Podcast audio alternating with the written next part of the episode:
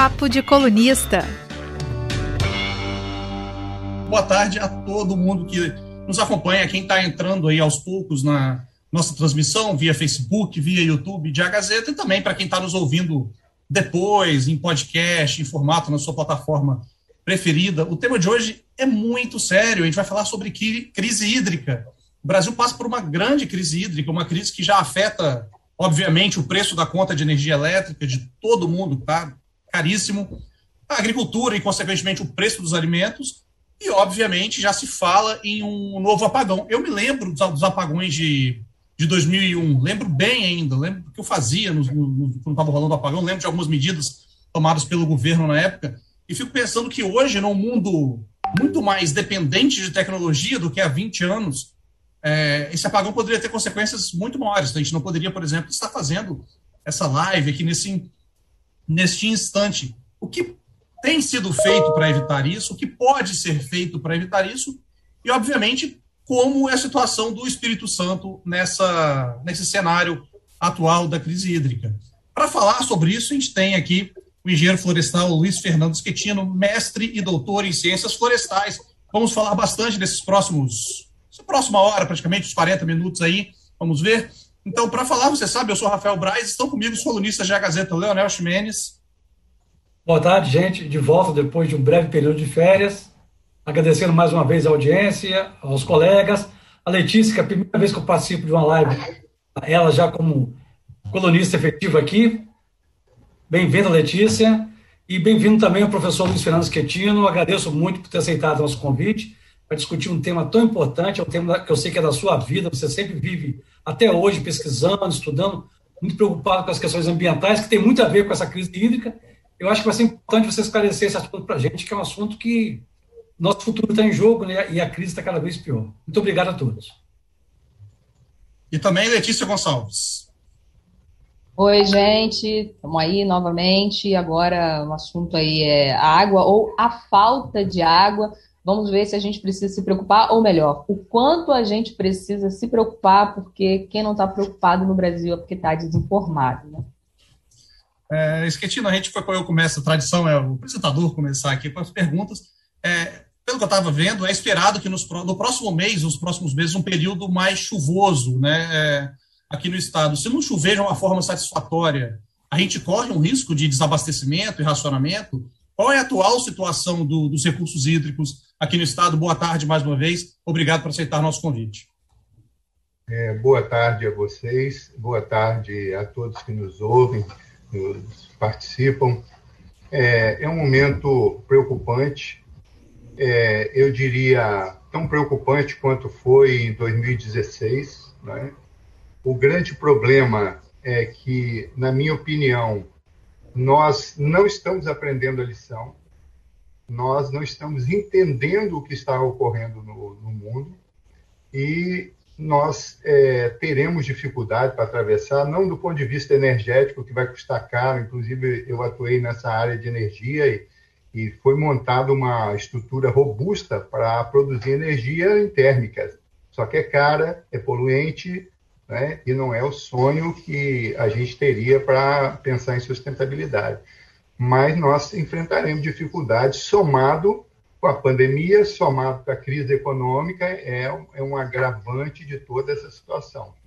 E eu queria aproveitar essa, esse início né, dessa live para falar uma coisa assim, a água ela é, é, muito ligada na minha vida, né? Eu tenho dois eventos muito marcantes na minha vida. Primeiro, o dia que eu nasci, chovia tanto que meu pai teve que ir de Castelo para Venda Nova a pé. E foi manchete da primeira página do Globo, a chuva no sul do Espírito Santo, em 1960. E a outra, eu era criança, e isso me marcou muito, e eu jogava futebol, né, é, nos meus bons tempos, e quando dava sede em frente ao campo do comercial, eu bebia água do Rio Castelo, pegava uma folha de taioba e ia no Rio Castelo beber água e estou aqui com 61 anos de idade. Hoje, se alguém beber água daquele rio, duvido que chegue a 61 anos de idade, infelizmente. Né? Então, essa questão de água sempre me preocupou, me preocupa, mas eu queria já antecipar uma coisa. É possível melhorar muito essa situação. Agora, vai exigir cooperação, esforço, menos vaidade, menos pensar na próxima eleição e pensar nas próximas gerações. É fundamental isso entrando aí nessa seara do que se pode fazer, é muito comum quando a gente vive esse período de, de crise hídrica, ou, né, estamos na iminência de uma crise hídrica, fala assim, ah, é, tome banhos mais curtos, é, fecha a torneira, é, não gasta água à toa, não vai é, lavar a calçada, o que é certamente válido mesmo se não tivesse em crise hídrica, você não tem por que desperdiçar um recurso, você pode não desperdiçar tomando medidas mínimas. Agora, o quanto isso é efetivo para a gente realmente é, reduzir o risco de, de, uma crise hídrica a ponto de a gente ter que revezar, né, se vai ter água em alguns bairros ou não naquela semana. O, o quanto o consumo doméstico ou a economia que a gente faz no consumo doméstico é realmente relevante. Qual é o impacto que tem para evitar uma crise hídrica ou para amenizar os efeitos de uma crise hídrica? Olha, Letícia, qualquer esforço é válido, mas você coloca uma questão é, extremamente importante.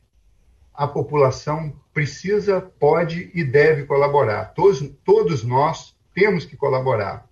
Agora, hoje, nós reduzimos, mas nós perdemos 37, 38% da água tratada que sai da, do reservatório para chegar nas nossas casas. A tal das perdas técnicas é furo na rua, é vazamento, é cano velho, é história e ninguém vai lá. Isso já foi 40 e poucos, 42, 43, hoje mais quase 40. Então imagina, isso é um absurdo, você pegar uma água, tratar, retirar do rio e ela sair por aí. Então, é, é válido esse esforço? É. Agora, eu queria colocar uma questão seguinte: não tem que ter uma campanha quando vai ter seca, uma campanha quando vai... nós precisamos estar em campanha direta. Agora, essa campanha não é gastar fortunas em mídia. Nós precisamos ir para a escola, envolver as igrejas, envolver os sindicatos, as instituições. Inclusive, eu falo isso porque nós começamos a fazer esse trabalho já há alguns anos atrás, inclusive envolvendo a parte de energia é, com as escolas, com é, instituições, inclusive nos anos de 2003, 2004, nós chegamos a fazer encontros é, regionais de recursos hídricos para discutir isso com muita gente, São Mateus, Colatina, aqui no Benevente, região serrana. Inclusive, houve uma participação efetiva e forte de pastores e de nosso querido e saudoso Dom Silvestre Candian, então, é fundamental envolver a sociedade. Agora, eu queria abrir um parênteses. A sociedade gasta no máximo aí 10% da água. O grosso que gasta da água, primeiro a agricultura, 69, 70, dependendo a, como que se faz esse estudo. E o restante, a indústria, né? o serviço, a indústria. Então, é, esse recado ele tem que ser muito forte para a indústria, ele tem que ser muito forte para o meio rural. E isso implica em quê? Implica que tem que haver melhores tecnologia, mais orientação ao homem do campo. Orientação não é, é de boquinha, não. É ir lá ver acontecer. Eu tenho um privilégio, né? O meu querido amigo Leonel sabe, eu estou sempre no interior, converso com as pessoas e vejo. O cidadão está lá irrigando, com a maior das boas intenções, com a maior da coisa, mas não está usando a melhor tecnologia. Tem domingo que você chega num local, a, a água está jogando lá, não tem ninguém tomando conta daquilo. Então, é importante pedir o sujeito para escovar o dente com racionalidade? É, mas enquanto ele economiza meio litro de água, alguém jogou 100 litros de água fora lá indevidamente. Então, esse recado tem que ser para todo mundo. Todo mundo tem que colocar a mão nesse andor para carregar e não pode ter alguém que carregue ele como se ele fosse um privilegiado. Nós todos temos que ter uma responsabilidade de construir essa ponte entre o uso racional e o, o necessário para a sobrevivência da, das pessoas e da sociedade. Eu acho só para um parênteses, se eu não me engano, eu estava pesquisando aqui, a, a, agricultura corresponde a quase a mais de 90% no estado da, da, do consumo de água e a indústria teve uma desindustrialização recente também, teve uma queda também, teve alguns programas de reuso, se eu não me engano, mas é o consumo de agricultura no estado é, é muito grande, o consumo da água. Né? Então é Sim, esse, realmente. Esse 69, 70 é uma média mundial, né? Alguns lugares mais, outros menos, mas é uma, é uma média mundial. É, a média brasileira, mas, se eu não me engano, estava entre 70 e 80, de acordo com cada estado, né? Varia, a nossa é ainda mais alta. A gente é um, um estado que tem bastante agricultura. É, e quando a gente fala de agricultura, não necessariamente grandes produtores, né? Porque todo mundo, qualquer um que vai, né, ficar trabalhando com agricultura vai ter que usar água. Pequenos, grandes, então alguns podem né, ter, é, usar mais água que outros, mas enfim, é praticamente uma tirando as sementes. É a principal matéria-prima, né, para quem faz, para quem mexe com, com, esse, com esse ramo realmente algo a se atentar. Ah, tem uma coisa que eu fiquei chocado: quanto de, quanto de água é necessário para fazer uma calça jeans? Eu não tinha ideia. É, é, de 5 é, mil litros d'água, praticamente, para fazer uma calça. É uma coisa absurda. Rafael, eu não sabia que a calça era tão não, eu, não ecológica. Eu, eu separei aqui exatamente para a gente ter, né? Separei um dado aqui. Olha, é um litro de cerveja, 5,5 litros de água, você precisa para fazer um litro, é o que gasta menos. Um quilo de arroz, 2.500 litros de água manteiga, 1 quilo, 18 mil litros de água, né? é, 1 litro de leite, 712 litros de água, 1 quilo de queijo, 5.280 litros de água, 1 quilo de batata, 132,5 carne de boi, 1 quilo, 17.100 litros de água, é, banana, 499 litros para 1 quilo, e carne de frango, 1 quilo, 3.700 litros de água. Então, quando a gente fala, eu acho que seria importante é, essas coisas irem pagando do supermercado, colocar lá, né, olha, é, use com racionalidade. Um tomate, em torno de 30 litros de água. Se você largar meio tomate no prato, custou 15 litros de água. Né? Nós não exportamos é, grãos, nós exportamos água.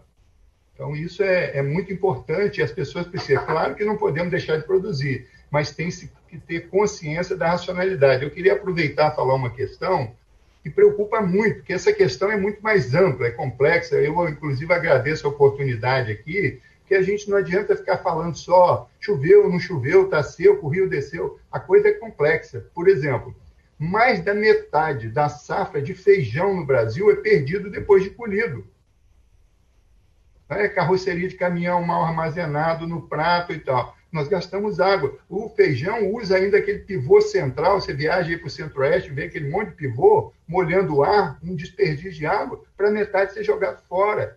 Então, eu queria aproveitar, nós precisamos integrar essas políticas, sem ideologismo, sem coisa, política agrícola, política de recursos hídricos, ambiental, industrial, essas coisas têm que ter uma sinergia muito grande uma transparência, uma democracia na participação, porque hoje muita gente fala que está fazendo, acontecendo, mas não chama as pessoas para participar. É sempre um grupo que está ali, que parece a divindade que sabe das coisas.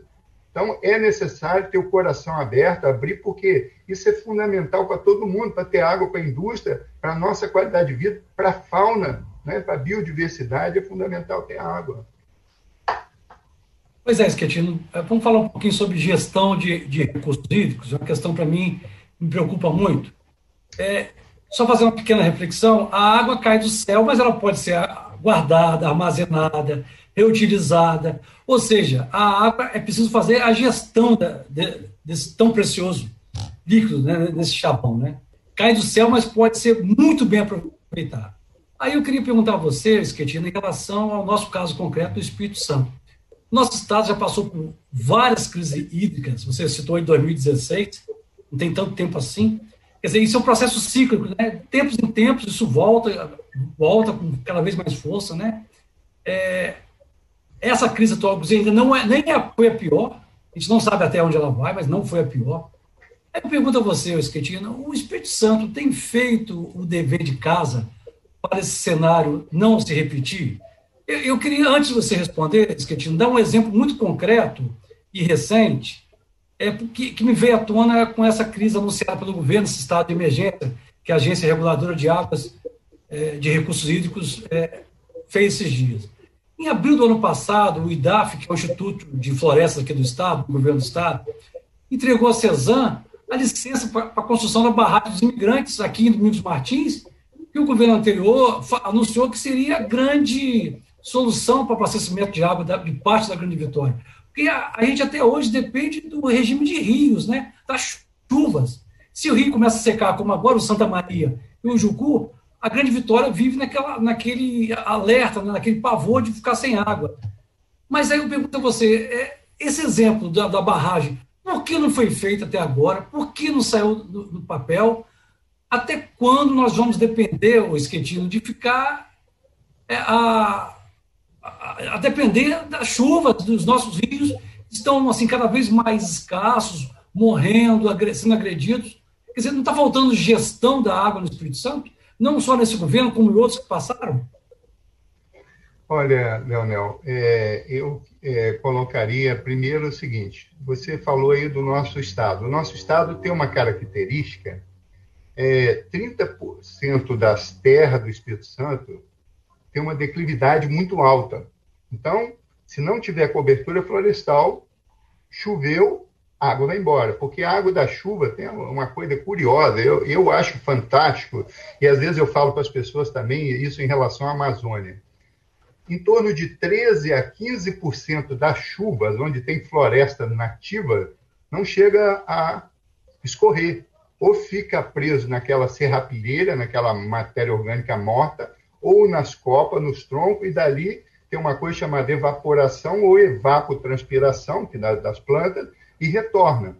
Porque quando chove, nós temos uma questão seguinte: quando o solo está seco e em condições de absorver água, porque solo é, já socado lá, duro, né, ele não absorve muita água, é, logo que começa a chover, a chuva infiltra muito só que depois isso caminha para uma estabilidade, uma constância de um, um volume menor para infiltrar. Então, se a gente tem a cobertura e esse material que retém, vou imaginar, 15% da chuva, você tem depois, isso vai pingarolando ali, cuidando, você mantém esse fluxo para você armazenar, que o grande armazenador de água é o solo, né? É, com várias das suas características, aí depende do tipo de solo. Então, regiões muito amorradas que nós temos no Espírito Santo. Se tiver desprotegida, a gente acaba não armazenando muita água no solo. Uma outra questão é que as nossas bacias hidrográficas elas são relativamente curtas, né? É, qual a distância de do Rio Jucu até Vitória? É, 50, 60 quilômetros, sei lá, um pouco mais. Então, isso tem a ver com a manutenção, porque a bacia é como se fosse um captador de água, né? Você tem uma coisa diferente de bacias muito longas, e é um, um, é um complicador. Outra questão é que nós estamos tendo, sim, independente de se achar que é isso aquilo, uma alteração no regime climático. Então, existe um estudo que desde 1961 que no Brasil tem chovido menos em média nessas épocas agora. E as primaveras estão ficando ligeiramente mais quentes. Nós estamos com as nossas primaveras em torno de 0,3, 0,4, abaixo ainda, mais ameno do que a média de aumento do aquecimento global. Então, nós temos um aumento nas, nas primaveras, mas mais ameno do que o global. Está dando em torno de 1,3, 1,2,5, enquanto que o global dá 1,5, 1,6. Então, nós estamos armazenando menos, nós estamos com condições de solo, porque existe uma relação solo-água-planta, que esse negócio é uma sinergia, e, e isso leva à necessidade de você construir formas de armazenar água, que são as barragens. Né? Então, eu, particularmente, eu não posso dizer que não há gestão, mas eu acho que a gestão, que caso exista, precisa ser muito melhorada. Precisa ser, como eu disse, assim, vocês são da, da imprensa, como eu atuo nessa área. Está sendo feito o que dessa barragem? Já fez o que dela? Quanto que investiu? Qual é o tempo que vai inaugurar ela? Parou, não parou? Por que, que ela está ali? Nós precisamos ter essas informações. Agora, eu queria aproveitar para falar ah, em relação às barragens. Estão se fazendo muitas barragens no Espírito Santo. É importante que faça as barragens, né? Se flexibilizou. Mas eu estou vendo gente fazer barragem e ficar passando herbicida na margem dela, não tem uma vegetação.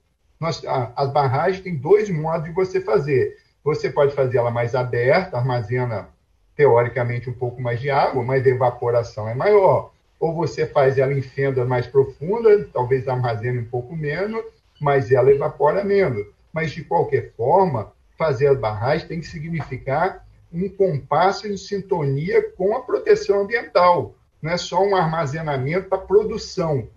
Então, eu acho que pode ser melhorado muito o aspecto de armazenamento de água em sintonia com a proteção ambiental. Por que, que eu estou falando isso? Porque, no meu entender, sem proteção ambiental não tem água.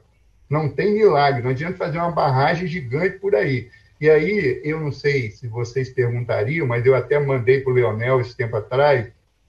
É, eu estou preocupado, desesperado com uma questão nós estamos destruindo grande parte do nosso solo, estamos arando de morro abaixo, cortando estrada de qualquer maneira. Agora se inventou uma coisa, principalmente na região serrana, ficar abrindo no meio das matas para fazer casa, aquele monte de terra que desce. Eu fui num local e desceu mais de 100 toneladas de terra. Estamos entupindo os rios, entupindo as nascentes. E aí você fala, tem gestão? Eu fico pensando, não tem nem fiscalização, porque se tivesse, essas coisas não estariam acontecendo. Né? Não, não, sei se te Ou seja, você quer, você está enfatizando aí a importância, quer dizer, não dá para resolver crise hídrica sem ter atenção à questão ambiental, né? São coisas que vêm juntas, né? Não, você pode associar uma coisa com a outra.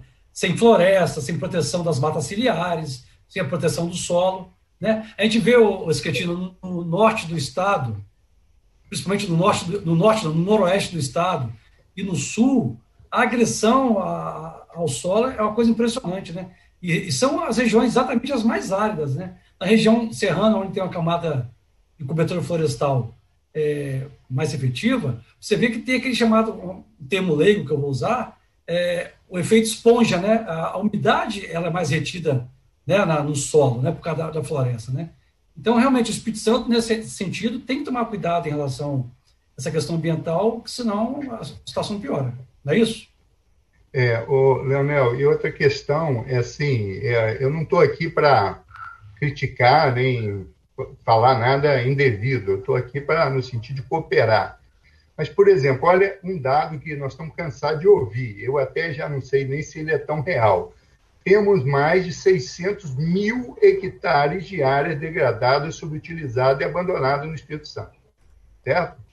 E nós temos feito bons programas ao nível do mundo de re recuperação de floresta e tal, que se chegarmos a 300 mil hectares de regeneração, já em uma década de trabalho. Então, é necessário se pensar de uma forma robusta.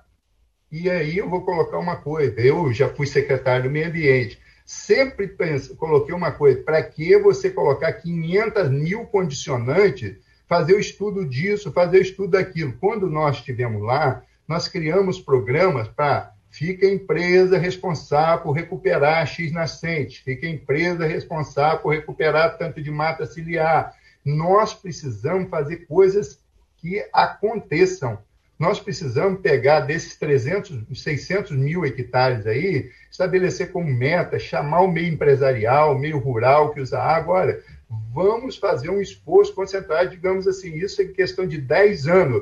Vamos reflorestar, recuperar mais 300 mil hectares. Isso dá água. Isso ajuda. As barragens ajudam, mas precisa ter o um armazenador de água no solo, o redutor da evaporação.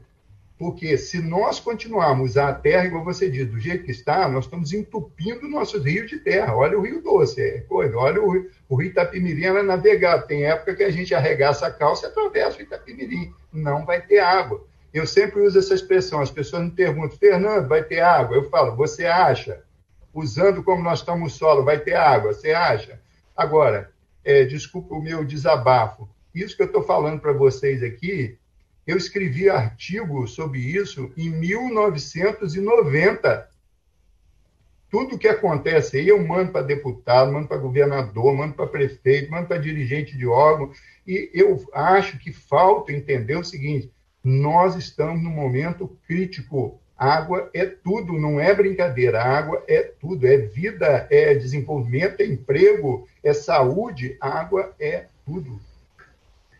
Esquetino, se você tivesse que classificar por ordem de importância, quais medidas a curto, médio e longo prazo deveriam ser adotadas no Espírito Santo para amenizar ou, de repente, até resolver as crises hídricas constantes? Curto, médio e longo prazo, o que, que você preconiza, o que, que você sugeriria? Olha, é, primeiro, eu acho que a curto prazo as pessoas têm, têm feito, e eu acho que têm que continuar fazendo, formas de usar racionalmente e reservar água. Né? Não, não, não tem outra coisa, você tem que ter a água. Mas precisa, em paralelo, fazer esse trabalho. E aí eu vou acrescentar um ingrediente. O grande trabalho se chama educação. Esse é fundamental. Nós temos que levar para as escolas, e até vocês desculpem, eu coloquei aqui, é, nós tivemos um privilégio, que eu, eu assim chamo, é, nós fizemos uma cartilinha de educação ambiental e o Ministério do Meio Ambiente é, editou 30 mil cartilhas dessa em 2001. Nós colocamos todas as escolas da bacia do Rio Itapemirim. Isso aqui foi apoiado pelo CREA, foi apoiado pela, pela UFES, foi apoiado pelas é, foi apoiado por um monte de coisa. Nós produzimos em torno de 70 mil exemplares. Não estou falando para imprimir, era um outro tempo, não é? Mas nós precisamos ter um trabalho amplo, intenso de educação ambiental. E eu fico triste porque quando a gente fala isso, dá a impressão assim que é só para pegar para as crianças. Não, é, não, é para mim, é para vocês, é para o prefeito, é para o governador, é cada um pensar. Porque, assim, é, voltando à, à questão do aquecimento global no mundo, se gastar 0,5% do PIB do planeta, você para o aquecimento global. Então, nós precisamos de muito pouco dinheiro. Agora, não é dinheiro é, que comprou o carro, não é dinheiro que construiu né, a sala com ar-condicionado. É dinheiro que planta árvore e consciência. É dinheiro que vai lá orientar o agricultor. Eu conheço gente aí que tem anos que não recebe uma orientação no campo. Então eu não posso cobrar desse cara. Eu assisti uma cena algum tempo atrás que um cidadão chegou numa propriedade, o senhor arrancou o chapéu, tampou no chão, falou: Não acredito, alguém adoeceu que você veio aqui me ver. de tanto tempo que ele não recebia ninguém lá para orientar ele. Então, é, eu acho que é isso que tem que mudar. É, Esquetino, até pra, puxando um pouquinho até que você tinha falado antes, você falou que já escreve sobre, já escreveu sobre isso há 30 anos, né, na década de 90, você falou. E por que não há esse interesse de, talvez, de, de, de falar sobre esse assunto, de levar esse assunto a sério, a menos quando a gente vive uma situação como essa, menos quando teve a crise hídrica de 2001, a de 16, agora estamos novamente vivendo esse, esse looping, né? Por que não tentar evitar isso? Rafael, eu, eu atribuo a isso, inclusive, assim, com todo respeito à palavra que eu vou usar, igual a ignorância de destruir a Amazônia, que tem gente que diz, eles destruíram, por que, que querem cobrar da gente? É, se alguém cortou a mão, você vai cortar a sua mão também? É uma coisa indevida você pensar que se alguém destruiu, que nos ajude a manter e recupere o seu. Eu acho que não há uma sintonia na cabeça das pessoas entre escovar o dente, beber a água e a nascente.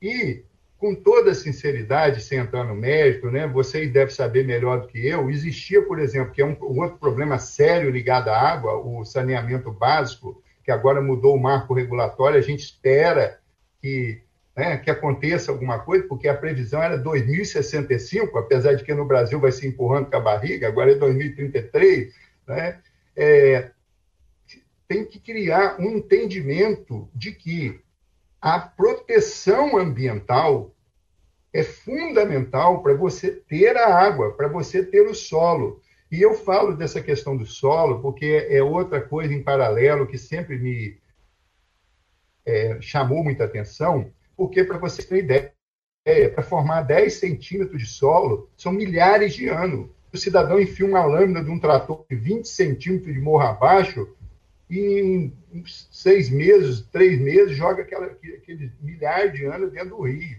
Então, a, a minha opinião é o seguinte: é, falta entendimento da sociedade para cobrar dos governantes e os governantes, muitos deles, não têm consciência e não atuam nessa área, porque você trabalhar para que tenha racionalidade implica em fiscalizar, implica é, estabelecer regras, porque existem as regras, mas fazer cumprir as regras, e isso, do ponto de vista político, para muita gente, no meu entender, é um fardo.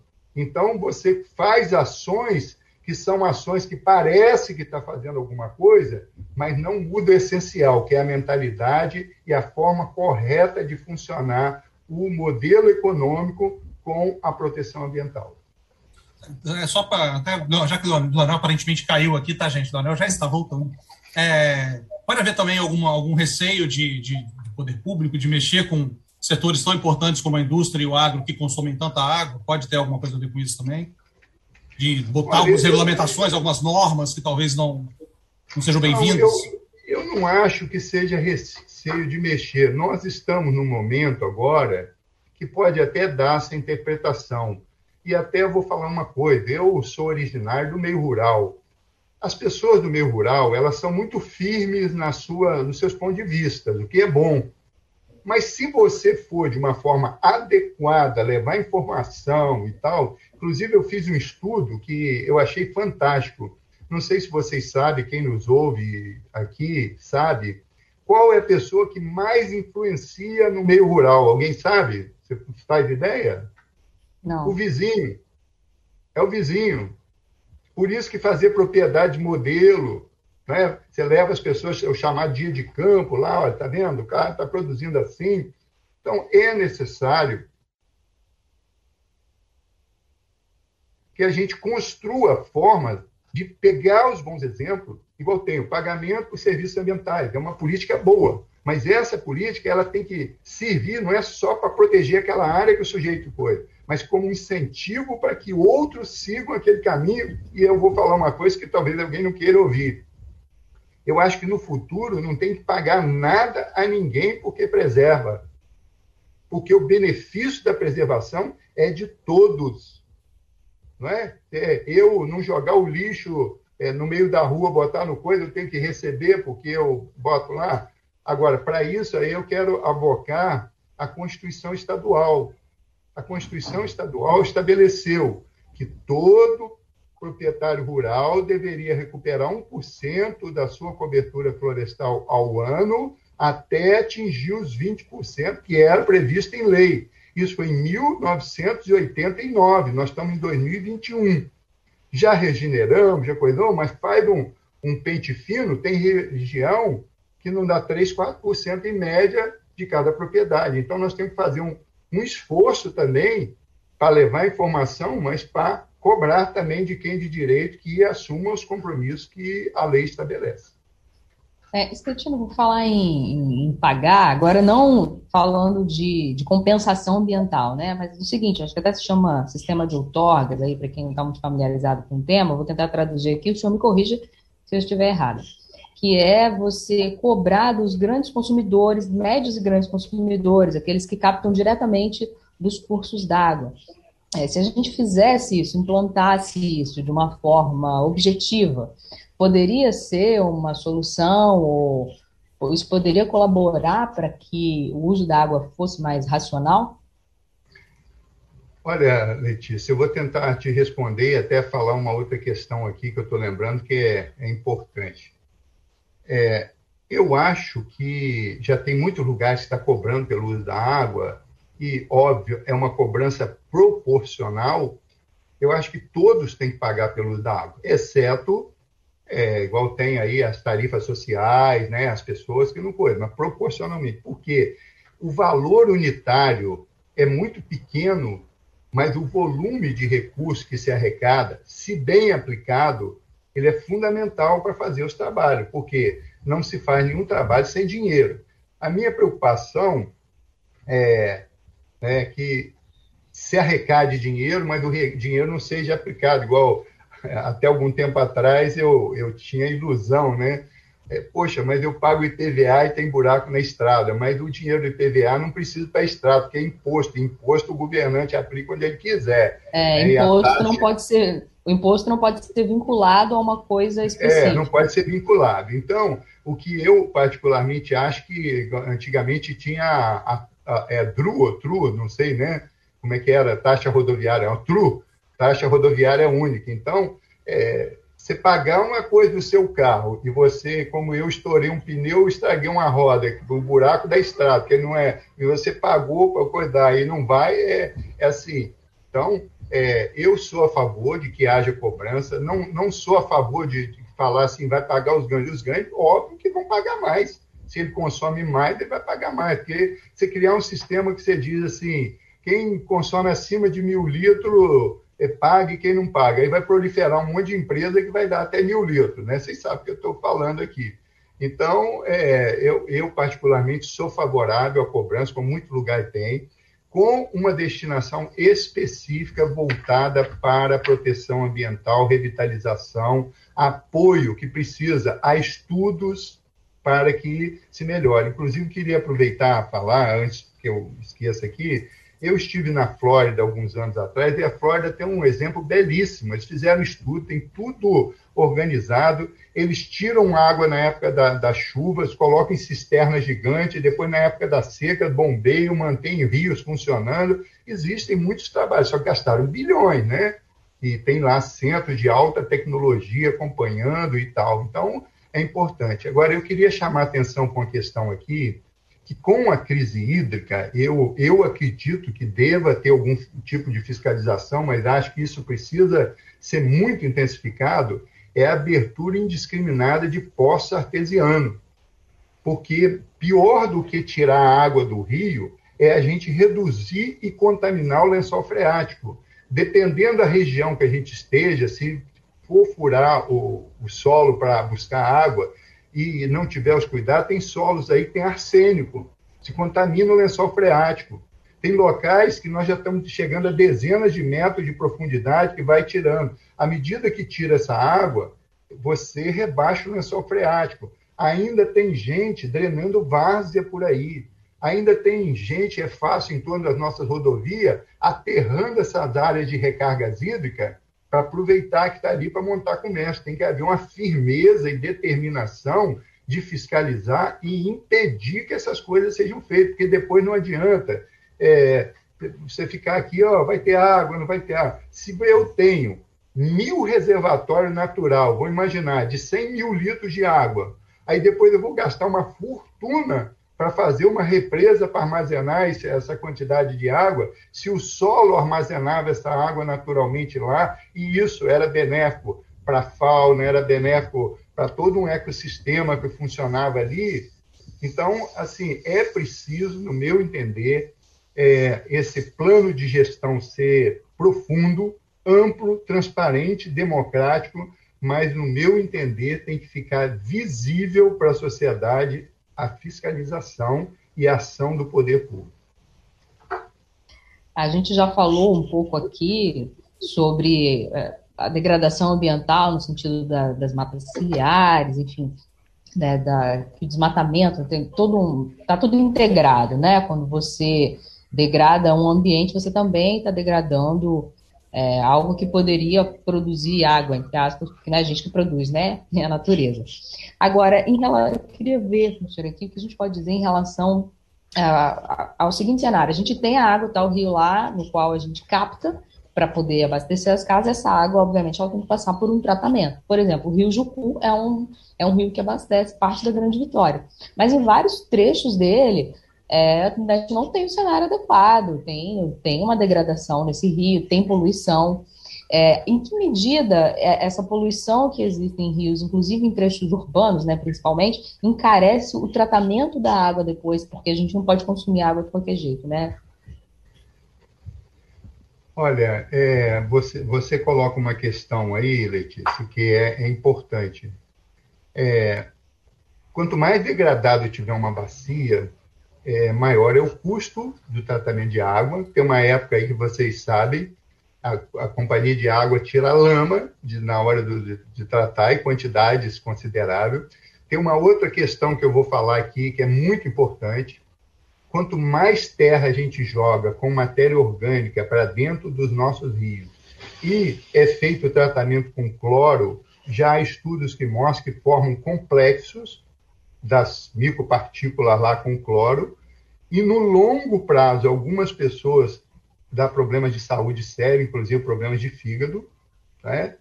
Então, assim, a coisa não é simples. Quanto mais cuidarmos da bacia, menos gasto nós temos com a água. Talvez, porque hoje nós pagamos coleta, tratamento e distribuição, não pagamos a água. Um dia nós vamos pagar a água. Se a gente cuidar da bacia, vai reduzir o custo de, de, tratamento da água, talvez compense. A gente quase não vai sentir o que vamos pagar pela água. O que vamos pagar é muito pouco, é, vai somar um volume grande pelo, pelo volume. Então, é fundamental fazer esse trabalho. Agora, você pergunta, o que fazer? Uma coisa que eu acho que nós já estamos fazendo, mas precisamos acelerar, não só na cidade, mas nos distritos, em todo local. Tratamento de esgoto. Ponto pacífico isso, né? Segunda questão, é essa questão da erosão, jogar terra dentro do rio. Precisa ser feito um trabalho sério, precisa ter campanhas na TV, precisa fazer reuniões, envolver as igrejas, sindicatos, todo mundo, explicar o que é a terra. Né? A terra é um bem que leva milhares e milhares de anos. Quando eu destruo a terra, eu não estou só estragando o solo, eu estou reduzindo a possibilidade de produção e a, é uma coisa que nós chamamos de reduzir uma resiliência, a capacidade daquela área permitir a volta de outros ecossistemas. Então, não é uma coisa simples. Eu falo isso porque é uma coisa que me corta o coração ver. É igual eu disse, eu mandei umas fotos para o Leonel, um topo de morro todo coisa, o cara fica bonitinho, mas é, é, é uma lástima, não pode. Agora, o que me assusta, se eu vejo o cara que trabalha na fiscalização, que hoje tem satélite, tem drone, ele não vê, eu acredito que sim. Aí eu pergunto, por que, que não age? Ou a gente manda isso para os órgãos e nunca mais te dão resposta? É, é triste, porque é, não faz sentido. Outra questão que eu acho que é fundamental tem que envolver os municípios nesse trabalho. A maioria dos municípios tem uma secretaria, um setor, algo ligado ao meio rural, ao meio ambiente, precisa envolver isso eles estão mais perto. E, e, a minha visão não é brigar, multar o agricultor, o empresário, não é isso. É conversar, é encontrar maneiras de cooperar. Se o sujeito está fazendo de certa forma que não é, levar orientação, pedir para que mude. E aí entra uma outra questão, né? que, como tem o pagamento de serviços ambientais, tem que ter uma carteira num banco oficial, uma coisa, para aquelas pessoas que estão fazendo as coisas indevidas, para trocar uma tecnologia de irrigação, uma tecnologia industrial e tal, ter um financiamento, ter um apoio para que tenha essa mudança. Por isso que, às vezes, eu falo e fico assustado, porque, assim, do nada tem gente que começa a falar da área ambiental e a gente que está aí há quase cinco décadas nessa área, você vê a dificuldade que é, que são muitas facetas que estão envolvidos nisso. Então, tem que ter política agrícola, política energética, política de recursos hídricos, de educação. Isso tem que estar muito afinado e sincronizado né, para que as coisas possam funcionar. Eu, com tudo isso, vou falar, eu sou otimista. Eu acho que as coisas podem melhorar ainda, mas nós temos no horizonte que a gente tem que entender. As mudanças climáticas, elas vão ocorrer cada dia mais acelerado, infelizmente. Então, ou nós tomamos a decisão, corremos para colaborar, para montar uma estratégia sólida, esquecendo a eleição e pensando nas próximas gerações, ou pagaremos um preço caro. Enchente, seca e perdas que a gente não sabe qual, da natureza e do processo produtivo, do patrimônio e das pessoas. Cretino, internauta Ulisses Oliver, pelo Facebook, faz a seguinte pergunta. A, a, escassez de água está ligada ao desmatamento de matas ciliares, aquelas matas de beira de rio, né? Invasão de mananciais, destruição de nascentes. Essa é a afirmação que ele faz. Ele pergunta a você, como combater isso tudo se a desculpa é para o desmatamento ou o progresso? Como é que vai, vamos combater isso? Esse argumento Olha, temos que ter progresso. Leonel, o, o, Espírito Santo, com tudo que nós estamos aqui falando, tá, tem um exemplo que eu digo que o Brasil tem que olhar com o Espírito Santo nisso. Nós já tivemos muito menos cobertura florestal do que nós temos hoje. Nós só estamos com problemas hídrico e outros porque essa cobertura florestal não é organizada homogeneamente. Como eu disse, tem região que está melhor, mas tem região que está pior. Outra questão que a gente não leva em conta, e isso precisa ser levado em conta, é que a população cresceu e a demanda por água cresceu muito. Então, nós hoje, mesmo que tenhamos tido algum ganho com o aumento da cobertura florestal, mas nós duplicamos, triplicamos o consumo de água se coloca aí, vocês sabem, nós somos o maior produtor disso, o maior produtor daquilo, né, do meio rural, exportamos, não sei quanto. Isso é tudo é água, nós acabamos de falar aí. Então, é, a questão é o seguinte: não há confronto entre produzir e proteger. Óbvio que, às vezes, eu uso muito essa expressão, os ecossistemas têm limites. Igual me perguntaram uma época, se é contra ou a favor de fazer a, a transposição do São Francisco?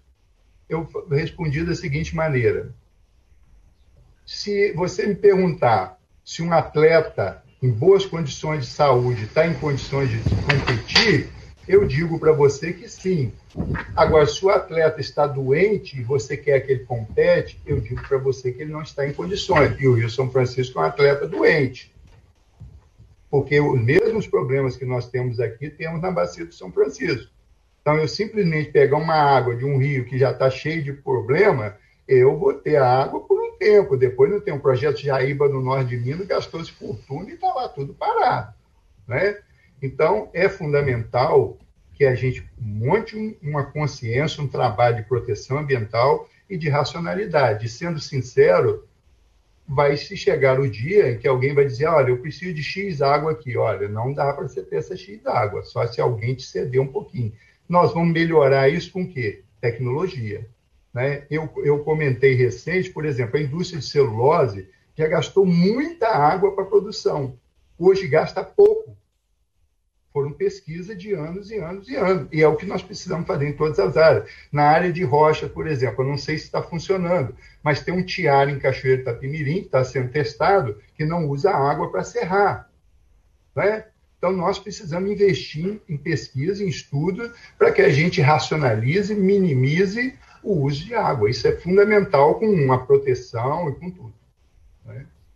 Nós falamos aqui de problemas e de possíveis soluções. Eu gostaria agora que você fizesse um diagnóstico. Como que está a situação atual? Como que está a situação do Espírito Santo em relação aos demais estados do país?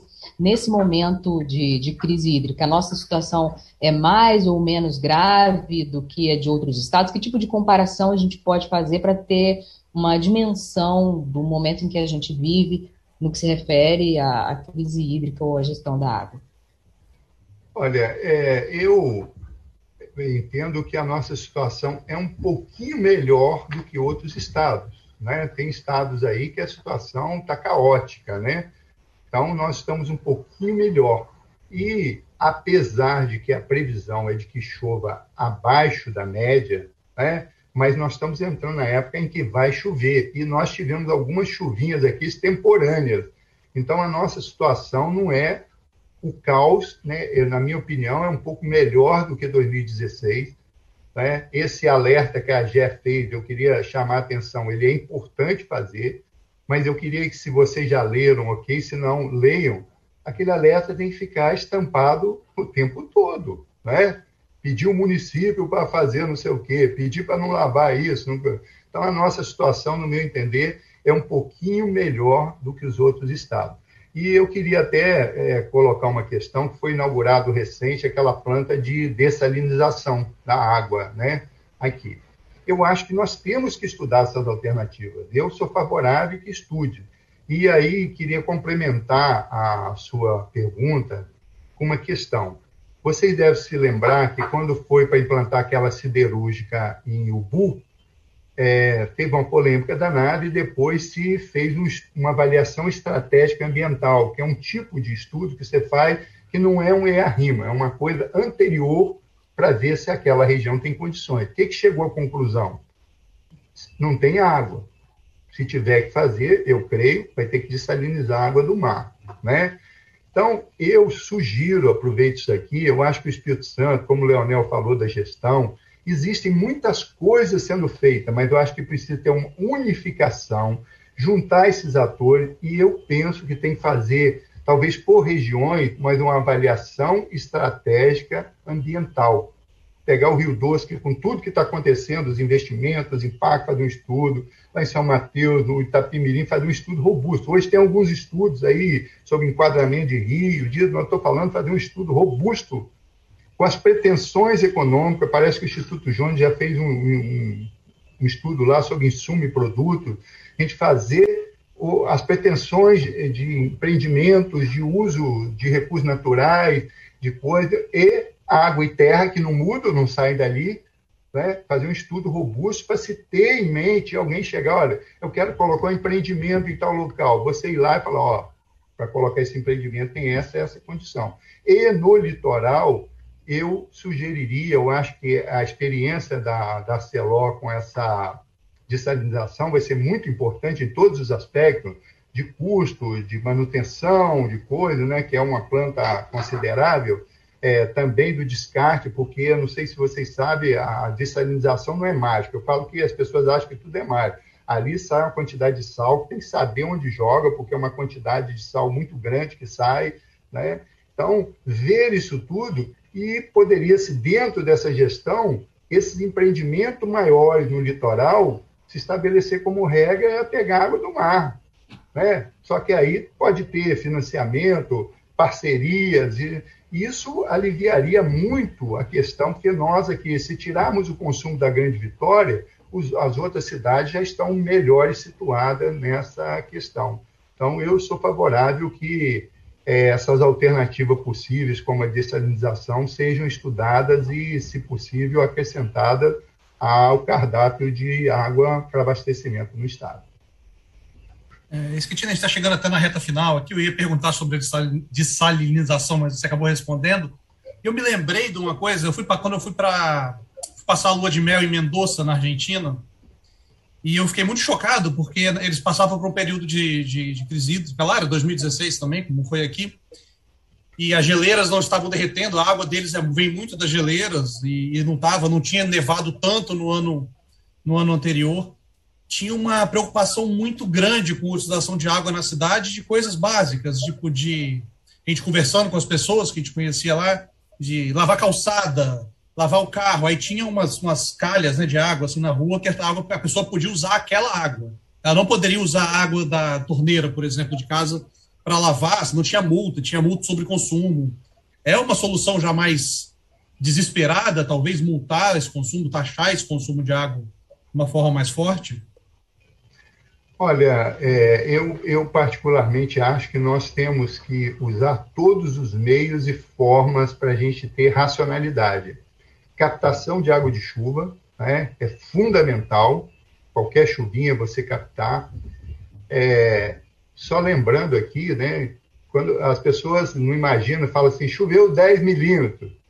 São 10 litros de água por metro quadrado. Teve um dia em Vila Velha que choveu 240 e pouco milímetros. É, é um horror de água, você imagina. E, no, e 15 dias depois não tem água, o rio está. Né? Então, é fundamental é, captar água de chuva, reutilização de água, o reuso aí é fundamental. E eu até aproveito para falar, eu vejo, por exemplo, aqui na Grande Vitória, eu sempre uso essa expressão. Quantos carros tem lavando rua, tem lavando carro pela rua? eu falo, água sei lá de onde, de onde vem essa água? Né? Pode trazer problema de doença, de coisa, e ao mesmo tempo o volume. Eu vou falar uma coisa assim, talvez quem esteja assistindo pode até estranhar, né? Eu raramente lavo meu carro, tá? Raramente lavo, a não ser assim, aspirar o carro, passar um paninho. Eu desenvolvi uma técnica, eu estou falando aqui que podem fazer que funcione e se duvidar pode me chamar que eu vou e faço. Com um pano úmido dá para limpar o carro todinho. Com um pano úmido. Você pega, passa o aspirador dentro, bate o tapete, passa um pano úmido, um saco desse que eles vendem na rua ali, umedecido, você passou, limpa por dentro tudo. Depois daquele saco, você vai passa nos vidros por fora, né?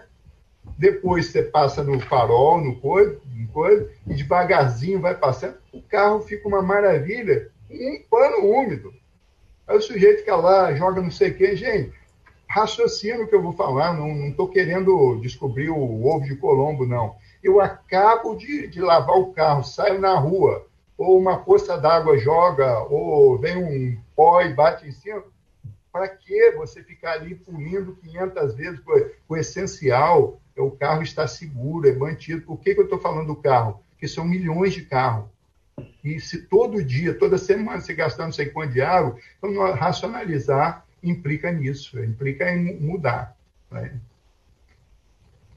Esquetino, é, os órgãos reguladores, como a Agência Estadual de Recursos Hídricos, a AGER, que é o nosso órgão regulador em relação à água, você não acha que elas deveriam ter uma total autonomia política, administrativa e financeira, para não ficar assim sujeita aos ditames do governo de plantão? Não estou dizendo a este governo, qualquer governo.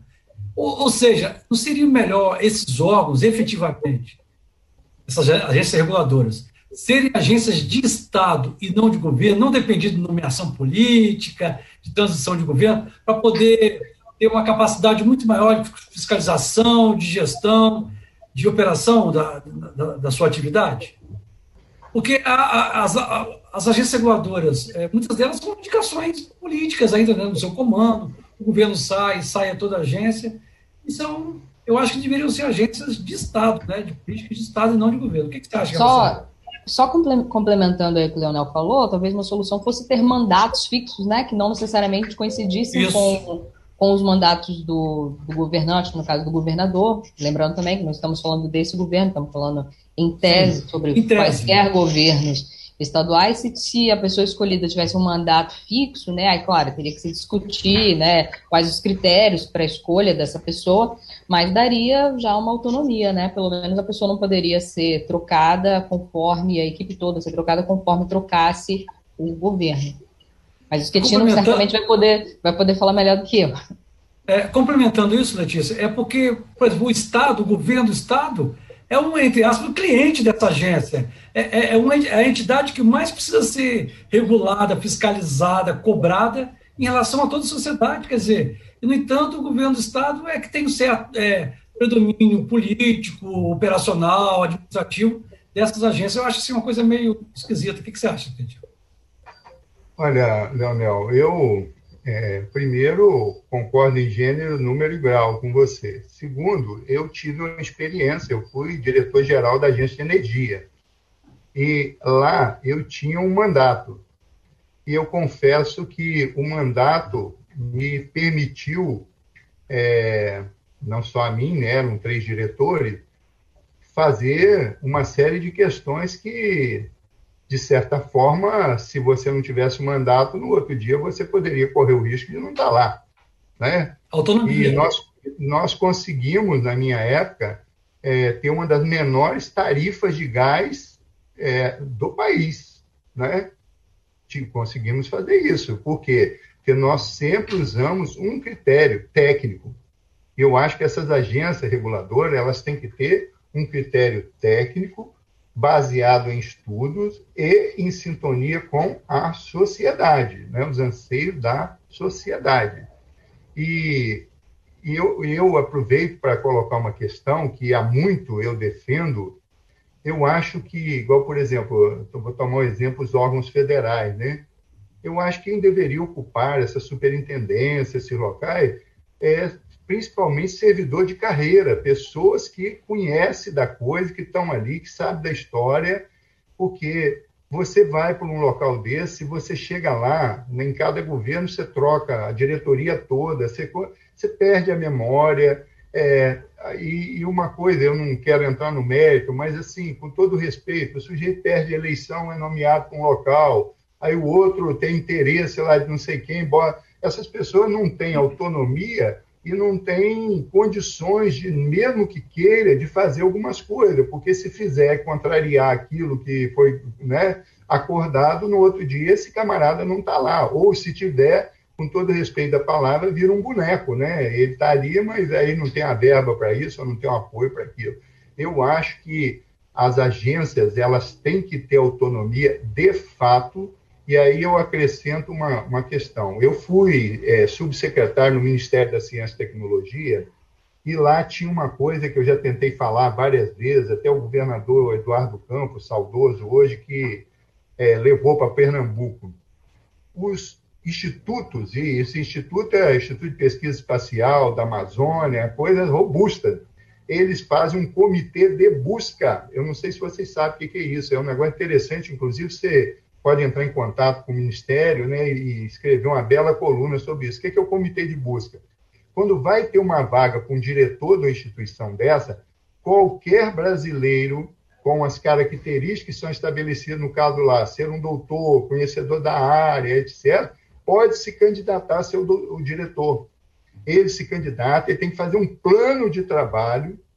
Esse plano de trabalho ele vai defender junto a uma comissão de notáveis, pessoas reunidas pela sociedade, que vai saber se aquilo é viável ou não é viável. Ele faz um plano por quatro anos, é mandato de quatro anos, e ele apresenta aquilo, aí vê o currículo, vê isso, faz a pontuação, aí seleciona três nomes daqueles que estão, e aí leva o presidente da República e o presidente nomeia para um mandato de quatro anos. Por isso que quando saiu o meu querido amigo, talvez você não saiba, mas o Galvão lá, Ricardo Galvão, foi meu amigo, trabalhei com ele no Ministério, uma pessoa maravilhosa. É, ele, Só interrompendo, o, o, senhor se refere ao Ricardo Galvão do INPE, né? Do INPE. Isso, ele, acabou, época, acabou perdendo o emprego aí no governo Bolsonaro. É, mas na época que eu estava lá, ele dirigia o CBPF, o Centro Brasileiro de Pesquisa Física. Ele é um, é ele é um pesquisador, um cientista brilhante, é uma pessoa de um caráter, de uma simplicidade, assim, eu sou fã dele, como muitos outros que não cabe colocar aqui, uma pessoa de alto nível. E eu vou falar, vocês nunca ouviram falar que houve corrupção em um órgão desses. Porque o cara que vai para lá, é gente de nome, é gente de qualidade, gente que conhece a instituição, que quer fazer um trabalho, e não vai lá porque o deputado indicou, porque é amigo desse, amigo daquele, qualquer de nós. É missão, né? Uma missão. Exatamente. E aí tem uma outra coisa que eu vou complementar aqui, que ocorreu, eu vi, eu achei maravilhoso. Tinha um diretor, quando chegou, que o, o diretor lá pode concorrer a uma vez à reeleição, mas passa de novo no comitê de busca. Aí teve um diretor que ele concorreu. Ele foi para a lista tríplice, mas foi escolhido outro.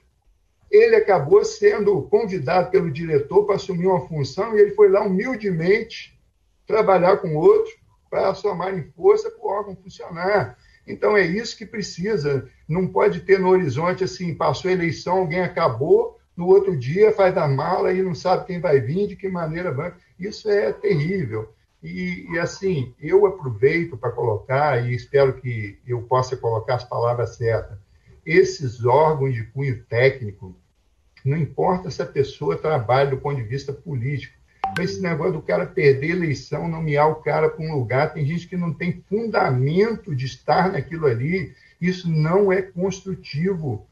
Isso é um, é um negócio, a área ambiental parece assim que qualquer um, você vê, nós desfilamos aqui, a gente tem que pensar em economia, em saúde, em meteorologia, em rio. Aí você pega um camarada, ah, ele tem experiência lá de plantar não sei o que, ele vai ser o chefe. Isso é assim, é apostar no que não vai dar certo, né? infelizmente. Gente, é isso. Muito obrigado pela participação de todo mundo que está nos acompanhando agora ao vivo, também quem está nos ouvindo depois, não ao vivo. É, algumas perguntas foram feitas, a gente deixa. O vídeo vai ficar disponível, né? Então é só dar uma conferida depois. É, o vídeo vai ficar disponível aqui no Facebook, vai ficar disponível no YouTube. Quero agradecer ao professor Luiz Fernando Schettino pela, pela disponibilidade, pelo, pela informação também, que foi bem legal.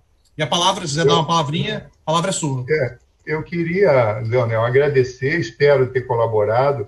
E que deixei para mostrar no final uma coisa aqui, ó, não sei se dá para ler aí. Dá para ler isso aqui? Deixa eu mostrar o menorzinho que deve dar para ler. Uh, unidades administrativas de recursos hídricos do Estado do Espírito Santo. Certo. É, aqui, ó, tem impresso e digital. Isso foi feito em 2004. Então, tem todas as bacias hidrográficas, problemas, as coisas, feito em 2004. Nós estamos em 2021.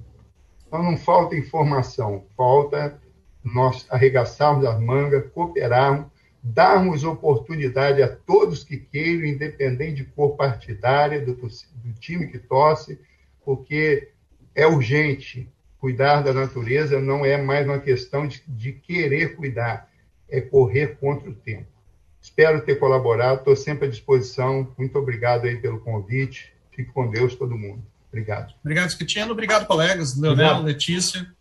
Obrigado. Semana que vem a gente volta com mais um Papo Comunista. Você pode conferir. Daqui a pouquinho vai estar em podcast, daqui a pouquinho o vídeo vai estar na íntegra também. Você falar alguma coisa, Letícia? Pode falar. Ah, e é só falar tchau, obrigada, Esquetino, obrigada a todo mundo que nos viu e ouviu até aqui e até a próxima.